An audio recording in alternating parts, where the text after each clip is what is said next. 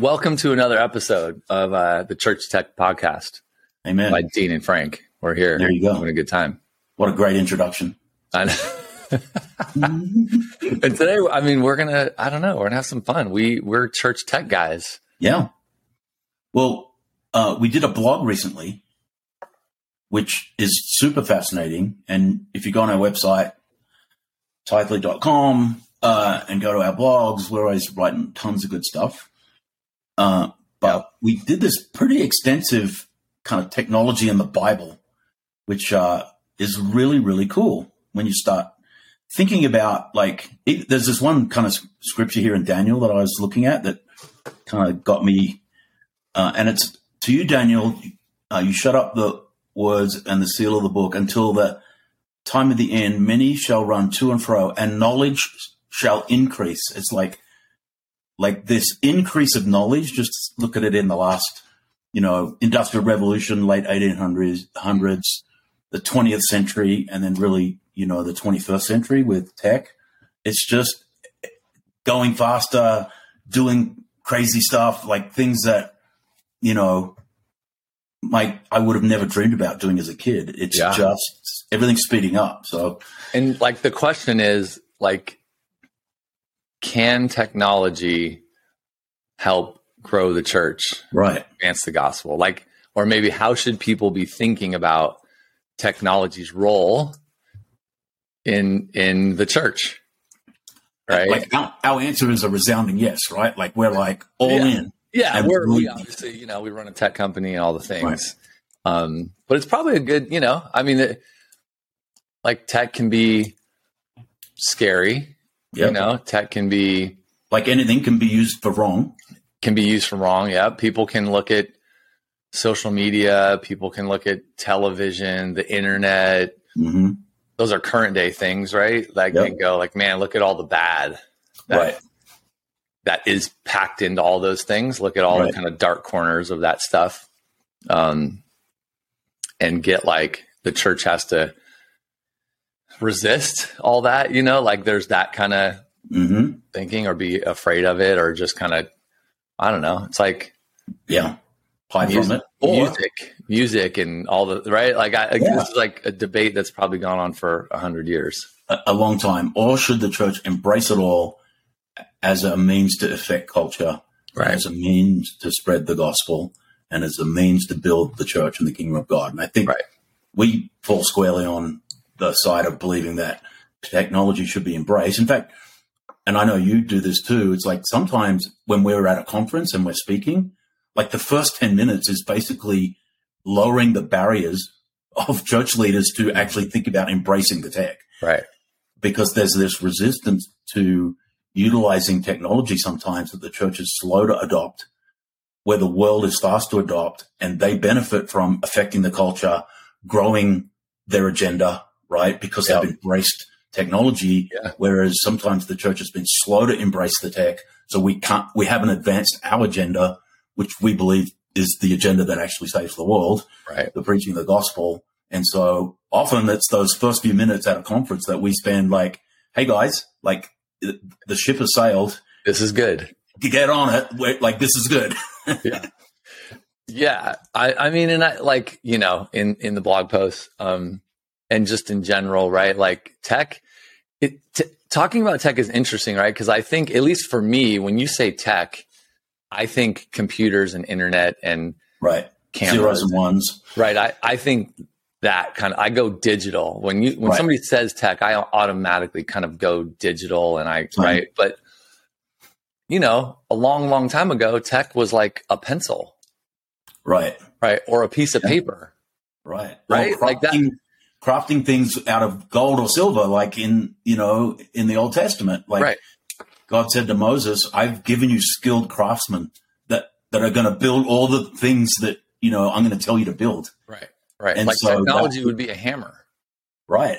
Like at a certain stage of, you know, Extracting iron ore to make steel. yeah. Like that's like all 5,000 years ago. Yeah, like those are that's all technology advancement, right? Right. In different generations and eras, right, of time that we didn't live in, but like that was tech innovation.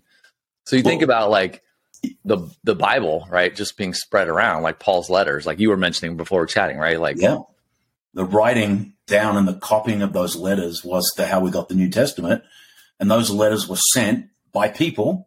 Right today, we send an email in a 2nd mhm. I just love, I, you know, I still get a kick out of texting someone in like Australia, like I was doing it yesterday, and getting an instant response back. It's just Right. amazing to me. right, But rewind 2000 years, Paul writes a letter to the Ephesians. Someone, you know, takes that letter, that scroll, reads it in front of the church because it's a letter written to this people, Mhm. and then it's copied and sent around. And that's, you know, 400 years later, we Right. compile all those. We deem what's, you don't even know if they got it yeah, like right away. You, yeah. you know, Uh, maybe Someone would have taken months. totally. like the letter to the Romans, like would have taken months and would have gone through. And, and how many got like shipwrecked and didn't get right? Like, like they're at the bottom of the Letters Mediterranean. many letters are not in the Bible. Well, the Holy Spirit led it all, so they're all Exactly. all the right ones are there. But Exactly. That's what we could believe. you imagine Paul with text messaging? Like, think Oh about my that. gosh. I always think of that. I, you know, I think about what, like modern day blogging, Right. you know, he would have been a maniac. So Right. like, and that goes to the original thought. Don't be afraid. We've embraced all kinds of technology for Jesus. thousands of years. Like Jesus on on like I don't Yeah. know what's the one you like to watch cooking on now. Uh, yeah. um, you know, you know, the form of technology just that remind me, the Sermon on the Mount was probably, you know, we know that Jesus fed 5,000 men, not including women and children. So we know that there was potentially 20,000 Yeah, a people lot of people. there. listening to a message. And the, the kind of thought is from the, the scholars, you know, that know more than we do about this is that he projected his voice because he got into the boat and he projected the voice off the water and the people are on the side of the hill and National Amphitheater. And then, and it's like, so th- he's using a form to think about being in a football stadium with 20,000 people and trying Right. them to hear you. Right? Right. So yeah, just, so we've already embraced technology Mhm. that what you think of technology being stuff digital, and that's how I think too. And I think most people under 40 are going to go there, right? Mhm. Certainly kids, um, is like the embracement, embracing of that is absolutely something that the church should be doing and doing it well. Like there's plenty of people that write about this, how to do this well, Right. right? But I think, uh, yeah, the ship has sailed. You got to embrace it. I mean, I just think about my kids, right? Eleven, Yep. growing up with you. I mean, they don't. Everything is YouTube to them. Yep. Like li- literally, like literally, if they want to know about something, Same for me. they can, right? Yeah. Like, and they do. And they, they can spout off things that when I was 11, I had no clue about, right? Like Right. they love facts and like how this was made and building Yeah. things and science and plants and it, like they're just always kind of digesting that stuff. And so it's like YouTube, YouTube shorts, yeah right? Like, I'm a bit down on YouTube Shorts, I gotta say, because they get in my subscription feed, yeah, and for some of the guys I follow, like I, I follow a lot of travel guys and cooking guys, and I'm now gonna sift through these 50 seconds, and I'm not gonna sit down and watch. Like if I'm gonna turn YouTube on, I'm gonna watch my shows, Right. like on a Saturday Right. afternoon or something, you know, and like I'm that's not, well, anyway. Just yeah. But they're competing with, uh, what? Not Snapchat, um, TikTok. TikTok. Yeah, they're Oh, yeah. competing with TikTok. And like Yeah. they already own all the sort of eyeballs, right? So Right. they're just putting that format in there. But my kids dig it. That's right. Yeah. My grandchildren are the same. It's like So I dig it, right? I'm like Yeah. 58 and I dig YouTube because I can, I had to, I don't know if I mentioned that I had to change the battery on my um, key fob for, for the car. Yeah, And like I, like I went and watched a, a YouTube 90 video. second YouTube video. yeah, Yeah. What, it was awesome. You can do anything, right? Yeah. And so, but I'm thinking about that in relation to the church. Like my kids are going to grow up with that medium being Yep. how they consume content, right? Right. And maybe something changes in their lifetime. Um, but that's how they're starting off, right? Like 100%. content on YouTube, Yep. the internet, not even really social media. Like they don't, they're not on social media. They just are able to like watch cool stuff on YouTube. And I don't know if if church isn't figuring that out. Yeah.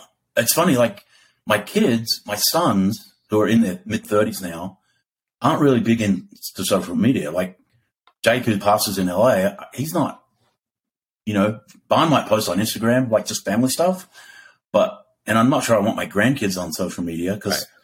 But I think, but somehow the church has got to be on it and use it well to, because that's where all the eyeballs are. So 100%. Right. You know? It's reaching people. Uh, it's, it's the paper, it's the radio, it's the television. Yeah. It's right. It's that evolution of just how you connect with people. Yeah.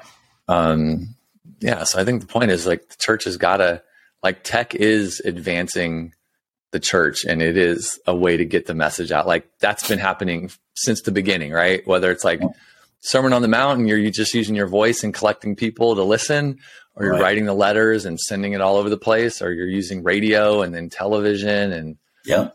You have you watched um The Chosen? I have not. Dude, it I know. Is- I'm sorry. I, people are going to hate me, but I have not watched it yet. So I watched it on Amazon, so they must have sold it to Amazon. But the original way they distributed, it, they had their own app, right? And you would, li- I can't remember if it was a, a fee or just a donation, and unlocked it. Anyway, like wildly successful, raising money, yep. put it on an app, really well done, well produced. But there's a there's an example of like I've heard many many stories of people who are not Christians and aren't, don't go to church have watched that mm-hmm. and have come away very impressed at right. the story of the gospel Right. That and so like what an awesome example of someone utilizing an app yeah. with film. Someone wrote a great script.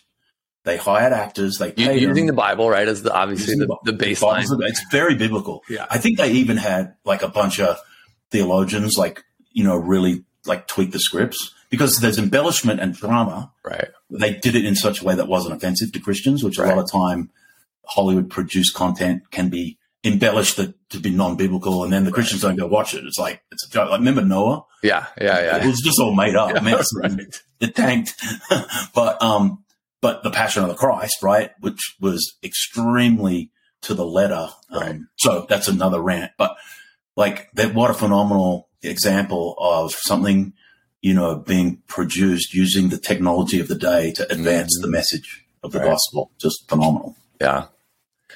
Amen. So we believe in tech. You use yeah, it good. 100%. Be a force for good. Yeah. Hey, just before we that gave me one more thought. Like you know the content thing that you drilled into me seven years ago. Yeah. Like maybe just two, three minutes encouraging church leaders around why they should be blogging. Like I had this idea. Actually, let me run it by you. If I was planting a church today in Lawrenceville, Georgia, right, I would write for 12 months about everything that was happening in Lawrenceville. 100%. Yeah. What was going on, the, the economy, the businesses that are opening, the favorite restaurants, the, like the crime, like Dean Sweetman would write two articles a week. Yeah. After now I know what I know, yeah, right, which I learned mostly from you, I would write for 12 months. So when someone searched anything to do with Lawrenceville, I'd show on the front yeah, page. Yeah. I mean, that's, that's the point, right? Like everybody uses the internet to consume information. And like now, and if you're a church, right, there's, there's maybe a subtle, eh, I, I mean, maybe if you're a church, it wouldn't just be the written. You would also do like do the YouTube, a YouTube series, right? And like every blog post would have a YouTube video because right. people are searching. So when new families right. are coming in or when somebody's right moving or they're getting a new job or whatever or they're just looking for things to do in the community or any anything right so you're you just go figure out what's what's the community all about and then you find ways to write about it and talk about yeah. it and talk about the church's connection to it and what you're doing and who you're partnering right. with and how you're supporting it and then you create a youtube channel and you're just doing